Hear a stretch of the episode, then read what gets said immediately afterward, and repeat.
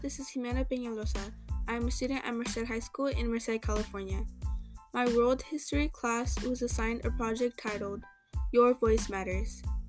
Students were to create podcasts related to the four themes: environmental issues, social justice, the election of twenty twenty, and covid nineteen. twenty twenty has been a challenging year because everyone had to go through so much changes and no one was used to it. Also, as many have seen all over social media and the news, these topics have been happening all over the world. Fires in California and other states and countries, the B L M protests, the presidential debates, and of course, covid nineteen. My podcast is going to be related to social justice and racial equality. I chose this topic because I think we need to change things here in the U S. In this podcast, I will discuss the protests of the Black Lives Matter and Hispanic Lives Matter movements, gender equality, and about ICE and what they've been doing wrong. The goal of my podcast is to bring awareness to the wrong things that people ignore. The first topic that I'm going to be talking about is about the Black Lives Matter protests and Hispanic Lives Matter protests. Both of these groups want to be seen as equal and want to be treated equally. I think it's important for people to understand and learn why they are doing these protests. This racism and these judgmental looks have always happened, but people had felt the need to protest after the very tragic death of George Floyd. After his death, everyone had gone out to protest for what was right. Although no changes have really been seen, it still lets their voices be heard. A bunch of people have participated around the U S. According to the New York Times article, it says, four recent polls suggest that about fifteen million to twenty-six million people in the United States have participated in demonstrations over the death of George Floyd and others in recent weeks. This really shows that people are trying to help out to make their voices heard. On the same topic, Hispanic kids and adults have been being killed for no reason. Just like how George Floyd sadly died, a Mexican-American man who was killed in the same way also had died.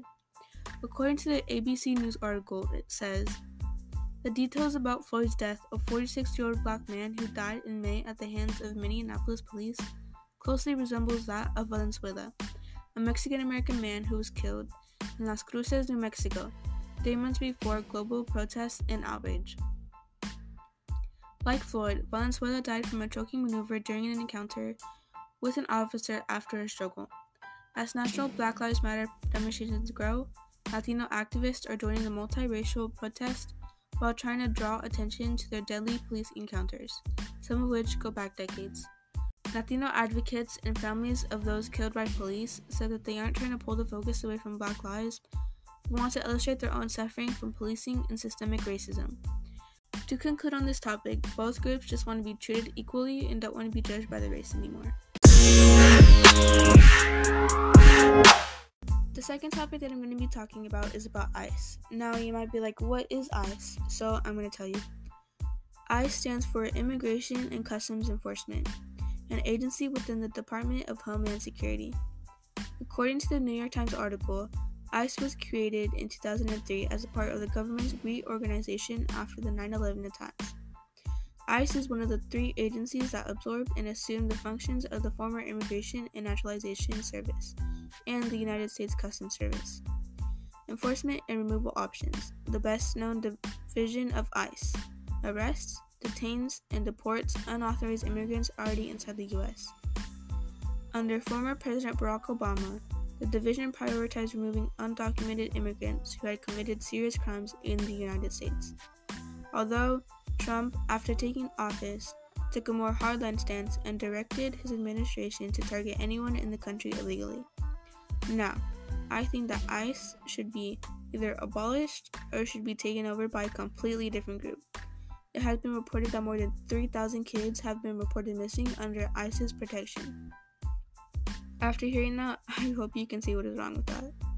Although, I think that taking illegal immigrants that have committed serious crimes out of the country is an okay idea, I don't think that taking innocent people out of their homes just because they weren't born here is a good idea. You can't be illegal on stolen land, so technically everyone's an immigrant because this land didn't belong to them in the first place. It belongs to Native Americans and Mexicans.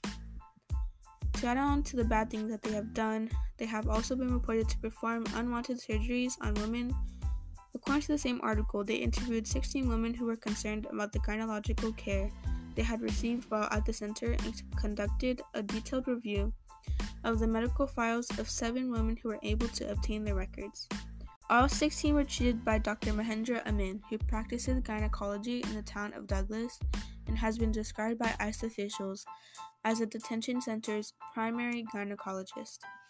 Later in the article, it says in almost every woman's chart, Doctor Amin listed symptoms such as heavy bleeding with clots and p- chronic pelvic pain, which could simply justify surgery, but some of the women said that they never even experienced or reported those symptoms to him. These statements are pretty self-explanatory, and it shows how little they cared about the people they kept detained. Now, it just doesn't sit right with me that kids, women, men, families are stuck in these centers under their supervision, knowing that they've done all this horrible stuff. So, to conclude, we definitely should get rid of them. The last and final topic that I'm going to be talking about is about gender equality.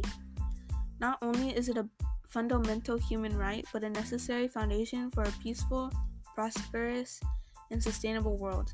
I do admit that women have been getting treated better over the years. There has been progress over the last decades. More girls are going to school, fewer girls are being forced into early marriage, more women are serving in parliament and positions of leadership, and laws are being reformed to advance gender equality. Although these are very good things to hear about, there are still bad things happening to women on the daily. According to the United Nations article, discriminatory laws and social norms remain pervasive.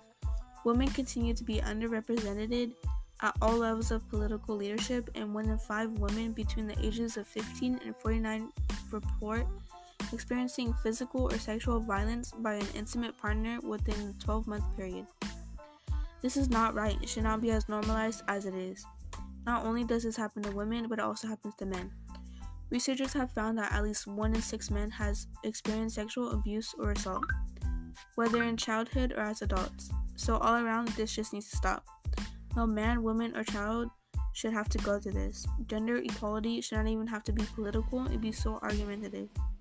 It's a basic human right. Women should feel safe to wear something that they feel comfortable in, without being scared that something bad will happen. And boys should be allowed to wear what they want, whether you think it's too feminine or not. It's twenty twenty. Do you really think we're gonna stick with the same masculine and feminine rules that were placed more than one hundred years ago? I don't think so. It's time for us to change. Let equality bloom. Thank you for listening to my podcast. Hopefully you learned a thing or two. I also hope that you it just made you think of the different things that have been happening that people don't really show. Um, maybe you can listen to my classmates' podcast as well. Maybe they have different things that they've told on their podcast. Um, and remember, justice is truth in action.